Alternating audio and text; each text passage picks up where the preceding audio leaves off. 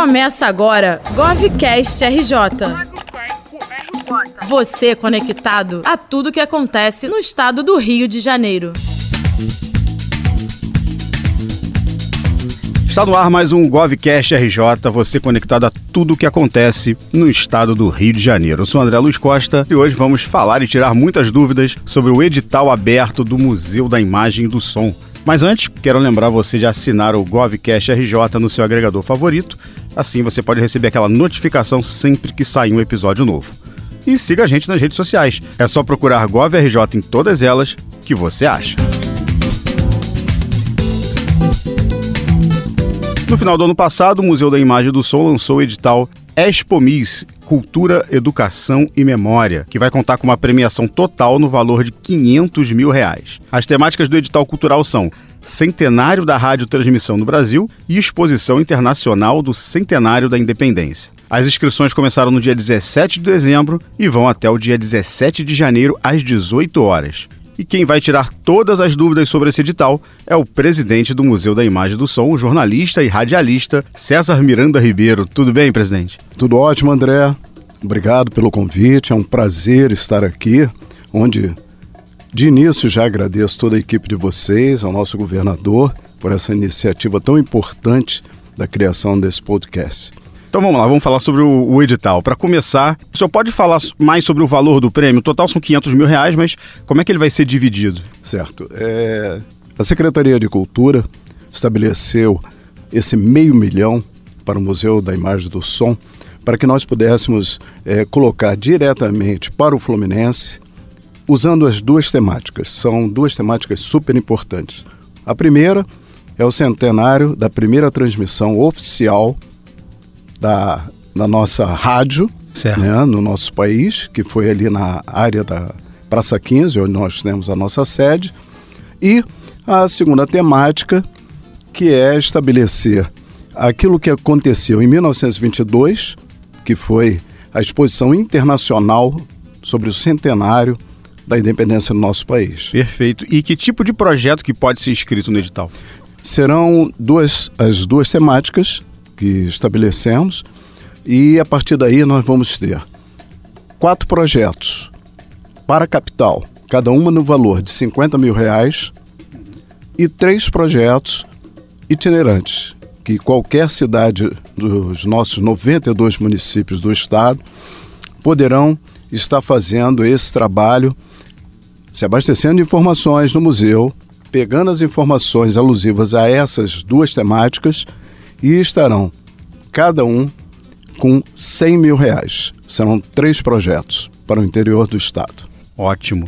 E eu posso escolher a região do estado para o meu projeto? Sim, sim. O seu CNPJ tem que estar ligado diretamente à, à sua empresa e você escolhe qualquer região, desde o do município mais longínquo, né, em relação à capital, mas o importante é que você estabeleça a conexão diretamente com a nossa sede da Lapa, certo. que vai ter uma apresentação, e essa apresentação itinerante no município que você escolher. E em quantos projetos cada pessoa pode se inscrever? É, cada CNPJ pode, pode escolher uma temática. Uma só. Uma temática. E a partir daí, o que ela vai fazer é se abastecer sempre. Eu, eu sempre relato isso. O mais importante é vir ao MIS, se utilizar do nosso Centro de Pesquisa e Documentação Ricardo Carvalbim, que ali você vai ter todas as informações necessárias para fazer um bom projeto. Bem, o prazo para inscrição é 17 de janeiro, mas e o prazo para a realização das produções? É, aguardamos para março. Março. Em março nós teremos aí já disponíveis os sete contemplados e ali eles vão iniciar o, o processo que no decorrer de 2022 acredito que cada um vai escolher a sua etapa e fazendo o nosso mezanino e na sua cidade itinerante da sua escolha. Certo. O senhor falou sobre o CNPJ, né? É, é só CNPJ ou eu posso me inscrever também com CPF ou MEI? É, é importante que nós vamos utilizar sempre a pessoa jurídica. A pessoa física, nesse edital, nós não vamos contemplar. Estaremos contemplando as empresas que já tenham é, experiência né, na, área, na área de produção e sempre é importante, CNPJ, ligado ao estado do Rio de Janeiro. Então o MEI também pode entrar? Justamente. Também. É, CNPJ de outros estados, então, o senhor está dizendo que não pode, né? Só Não, CNPJ não do Rio de Janeiro, ok. Só o do Rio de Janeiro. Agora, para fazer inscrição é preciso ter um mínimo de atuação na área cultural, não é isso? Justamente. É, será um prazo, são dois anos de experiência que a pessoa possa ter com esse CNPJ. Não adianta abrir um CNPJ agora para tentar sim. fazer, porque não vai conseguir. O CNPJ tem que ter esse prazo mínimo também, ou a pessoa já pode trabalhar com cultura há, há- há mais é, tempo, normalmente- sem CNPJ, no caso? É, no caso, o CNPJ que vai estar ligado a esse, a esse evento. Então, a, a- a equipe ela pode ter vários anos de experiência, e quanto mais anos, melhor. Mas o importante é que o CNPJ tenha pelo menos dois anos. Não, sim, eu perguntei porque o fazedor de cultura muitas vezes trabalha de maneira informal, né? Então eu queria saber como é que ele pode provar que ele atua na área. É, justamente. A, a prova que nós vamos ter é através do CNPJ. Entendi. Agora, se o CNPJ tiver menos de dois anos, mas eu puder provar que atuei na área por mais tempo, eu consigo É, me inscrever não vai não? conseguir. Tá, certo.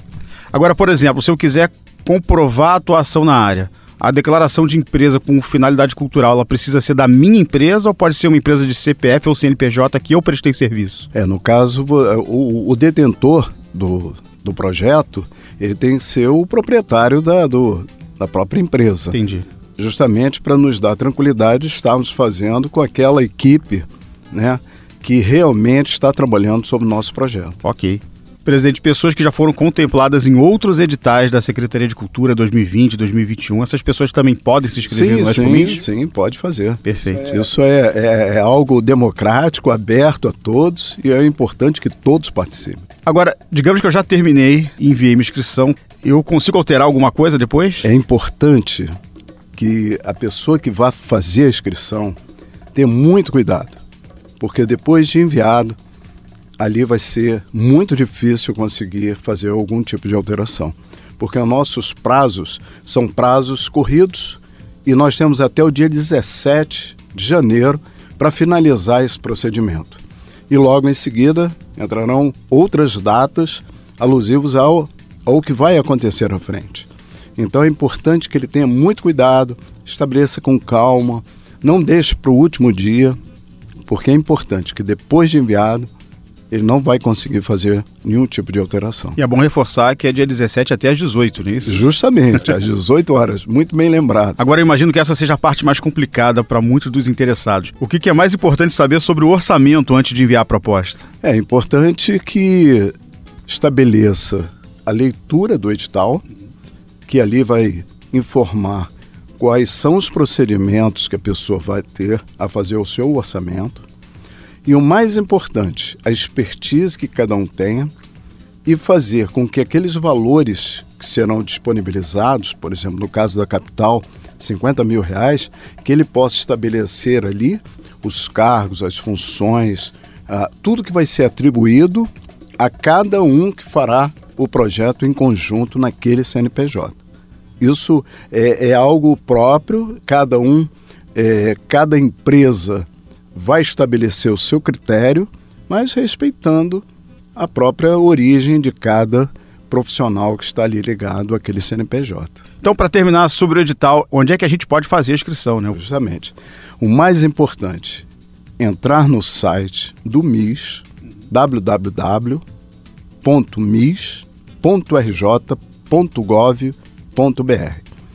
Ali você vai ter todas as informações sobre o edital, são atualizadas diariamente e ali tem um link que vai ser conectado diretamente ao Mais Cultura, onde você vai estabelecer a sua inscrição. Respeitando sempre os prazos, é algo que sempre nós vamos informar que já está quase chegando a hora Sim. do fim desse prazo. Agora, presidente, muito obrigado pelos esclarecimentos sobre o Expomis. Mas antes de terminar, já que a gente está falando de radiodifusão, né? Eu queria que o senhor falasse um pouco sobre a web rádio do MIS, do Museu da Imagem do Som, que é um projeto muito legal. Eu queria que o senhor contasse mais como é que funciona, como é que é a rádio do MIS. Olha, André, eu agradeço você ter tocado nesse assunto que é, nos enche de orgulho. Foi algo que logo que eu assumi na gestão em fevereiro de 2021, esse convite maravilhoso do nosso governador e a nossa secretária de Cultura, Daniele Barros. E ali eu comecei a perceber que o museu precisava abrir as suas portas. mas abrir as suas portas para a inovação. Porque o Museu da Imagem do Som, quando foi criado em 1965, ele já idealizava tudo isso que estava acontecendo ao longo desses anos todos. São 56 anos de muitas novidades. E eu, como presidente de uma instituição dessa, não poderia deixar para trás essa inovação de criar a nossa primeira web rádio do estado do Rio de Janeiro de um museu.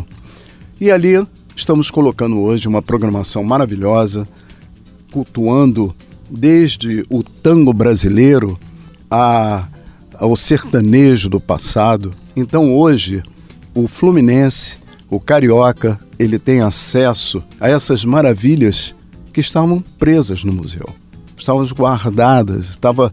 Então hoje nós temos essa abertura de encontrar a população nos dando retorno. E hoje já existem prefeituras já também criando as suas web rádios e fazendo com que isso seja uma difusão para todo o nosso estado. Muito bom. Agora, presidente, para terminar, desafios do Museu da Imagem do Som para 2022. Bem, em primeiro lugar, agradecer ao nosso governador Cláudio Castro, nossa secretária Daniele Barros, pelo esse presente do retorno das obras do MIS de Copacabana. Algo que estava parado há alguns anos e hoje é um prazer estar aqui nessa presidência e conduzindo a parte da interlocução, que é a parte museológica que nós teremos lá em Copacabana.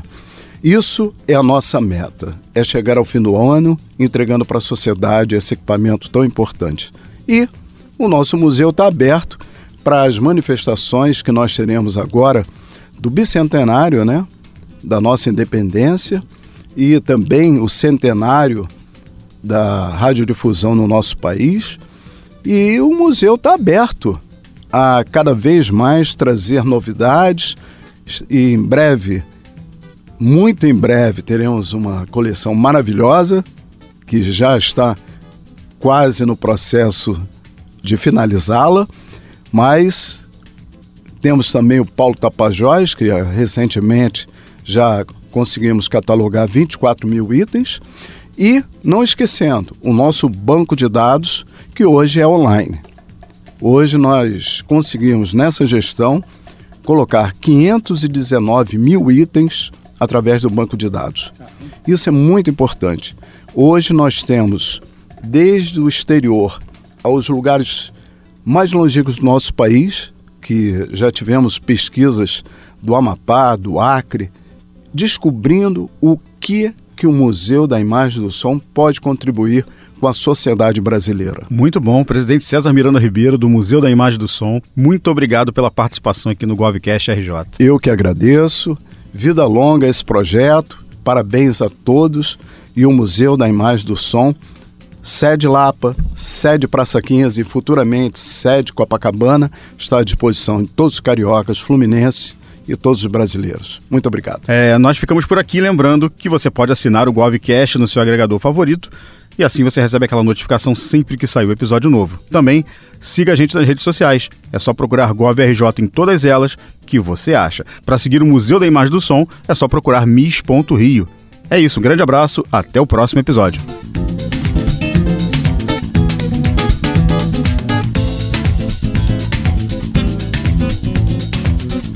Você ouviu o Govcast RJ. Realização Governo do Estado do Rio de Janeiro.